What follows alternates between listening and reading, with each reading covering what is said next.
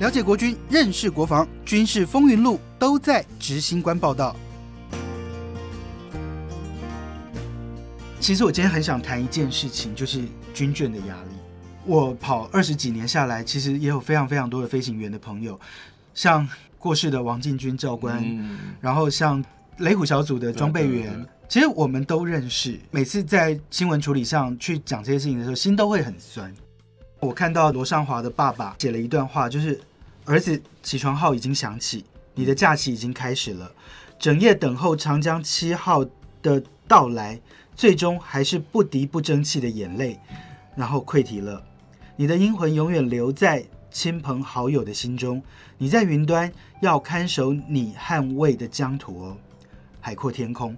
这是罗尚华的爸爸在脸书上留下的一段话。我觉得这个是军眷的压力跟无奈。无奈，每一个军人家庭里头都一定是承担着这种每次出任务的风险。嗯，邱国正部长的那一段话，你不是上沙场找尸体？对，我相信这个对很多军人来讲，真是心有戚戚焉了。是啊，是不是真的军眷很不好当吧？因为军人的个性通常回家啊都不会多谈公事，嗯所以军眷可能到头来啊也不知道你在干嘛。嗯哼，然后呢，那你自己的压力要承担的苦啊，都是自己在承担嘛。因为你跟老婆讲，她也帮不上忙，反而让她啊更难过。那干脆就自己全吞了，嗯哼，就会变成这样子。那往往啊，就是因为这样子，军眷都以为啊都是太平的，突然出这种事，军眷怎么受得了？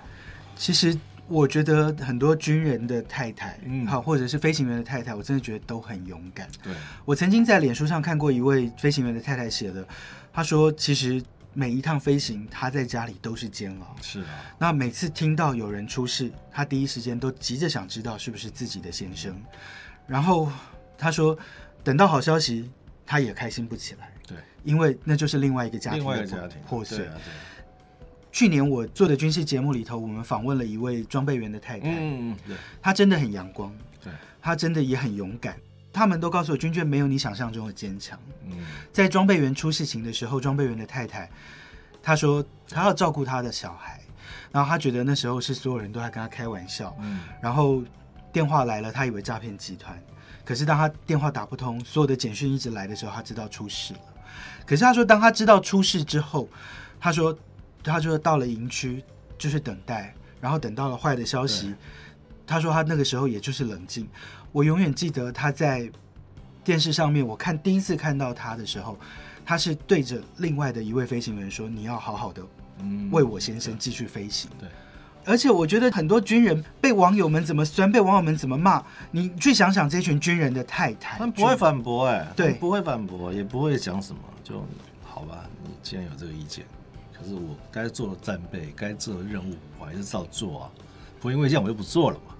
那其实让我最感动的一次是吴燕婷那次，嗯吴燕婷公祭那次，她的父母，嗯因为她的母亲，在公祭还没开始的时候，就拿起了麦克风，嗯，鼓励大家，鼓励全军。鼓励全军。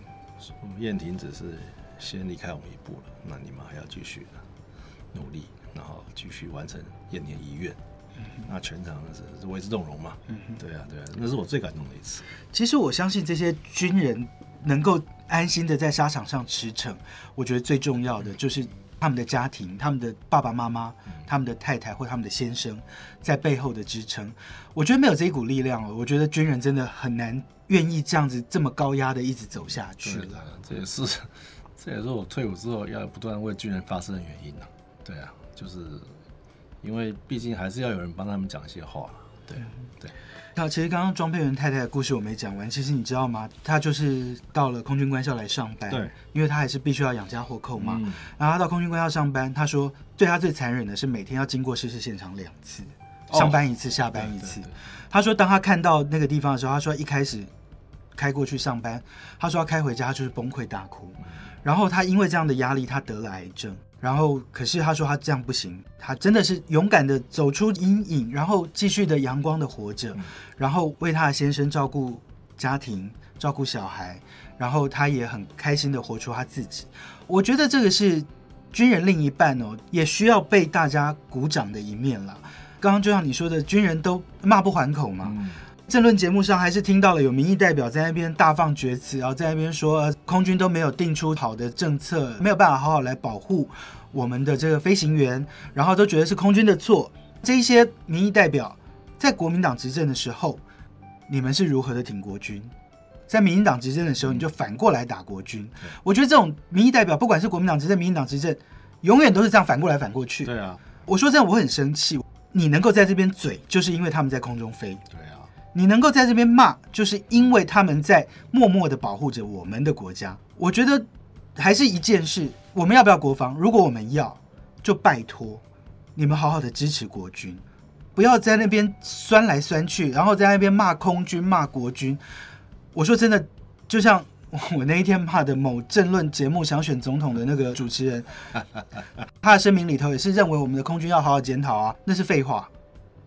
空军是一个不大的单位，他已经竭其所能的在照顾他的飞行员了，尽量想尽办法，就像一个啊没有什么钱的爸爸，还是想办法给孩子最好的东西，嗯。就是这样子，不能因为啊孩子出了事情啊，那就指责说你这个家庭有问题，那是非常不公平。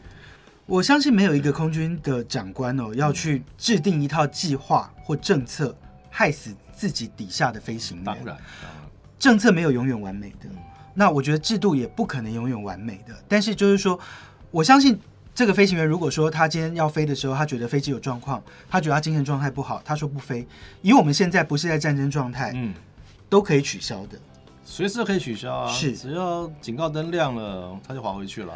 像雷虎小组他们在空中的这个表演任务，领队只要觉得空中的状态不允许我做特技，领队就有权利取消，他根本不用报任何人。对啊，他们就可以回来的所以我觉得这个没有人会拿自己的命开玩笑，没有任何一个长官会拿底下的子弟兵的命来开玩笑。不可能嘛。对所以我觉得政治人物要用口水廉价的来批评国军，国军没有办法发声，我觉得这对他们很不公平。曾经有人说国军是最大的弱势团体，我一开始还没有办法深刻的领略这一句话的真谛，但是我说真的，这一阵子这几年下来，我越来越有这样的感觉。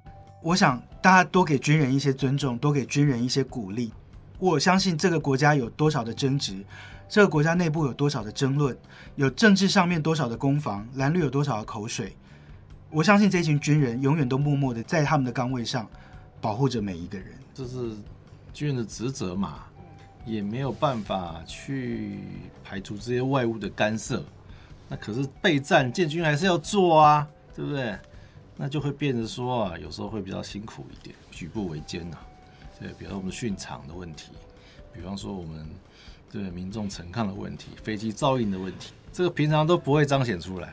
然后出了事，哇，啪啪啪又开始跟你讲讲。以前就像说五六点有战机起飞，然后附近的居民就要抗议啊，怎么样？如果不是有状况，谁想要五六点去飞？是啊，我们那时候天天接电话挨骂、这个我也听很多啦。嗯我台湾就这么大，那我们没有办法像美军把基地移到很远的地方啊，训场移到很远的地方，啊，多给国军一些鼓励跟体谅。在做实弹演习的时候，在做飞行训练的时候有噪音，大家多体谅一点。没有办法完美，但是我们国家如果要国防，就多给军人一些鼓励了。要给军人空间啦。嗯哼，然后或许因为军人也多嘛，嗯，希望能多一点容许他们犯错的空间啦。现在什么事都不敢做，之前鼓励军人穿军服上街，后来又有民众反映，哦，在外面吃早餐不好看。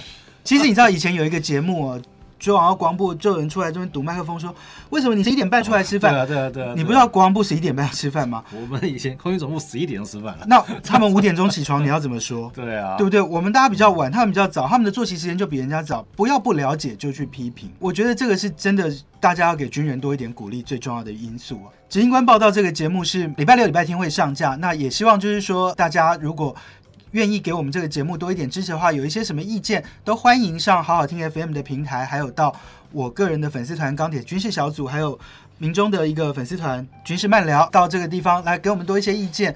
大家喜欢我们的内容，给我们一点鼓励，也给我们一些建议。想要听什么内容，也给我们一些回馈。那当然，今天也试着跟网友做一些互动了，那就是希望能够让大家知道我们这个节目，希望能够替国军发点声音。那当然。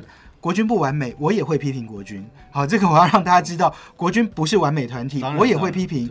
但是真的给军人多一些鼓励。那我觉得真的他们是默默在为这片土地上，为你我的生活安定在付出努力的人。对，谢谢明忠今天来参加谢谢执行官报道谢谢，我们下次有机会再找你一起来。那我们就下次见了，拜拜。拜拜。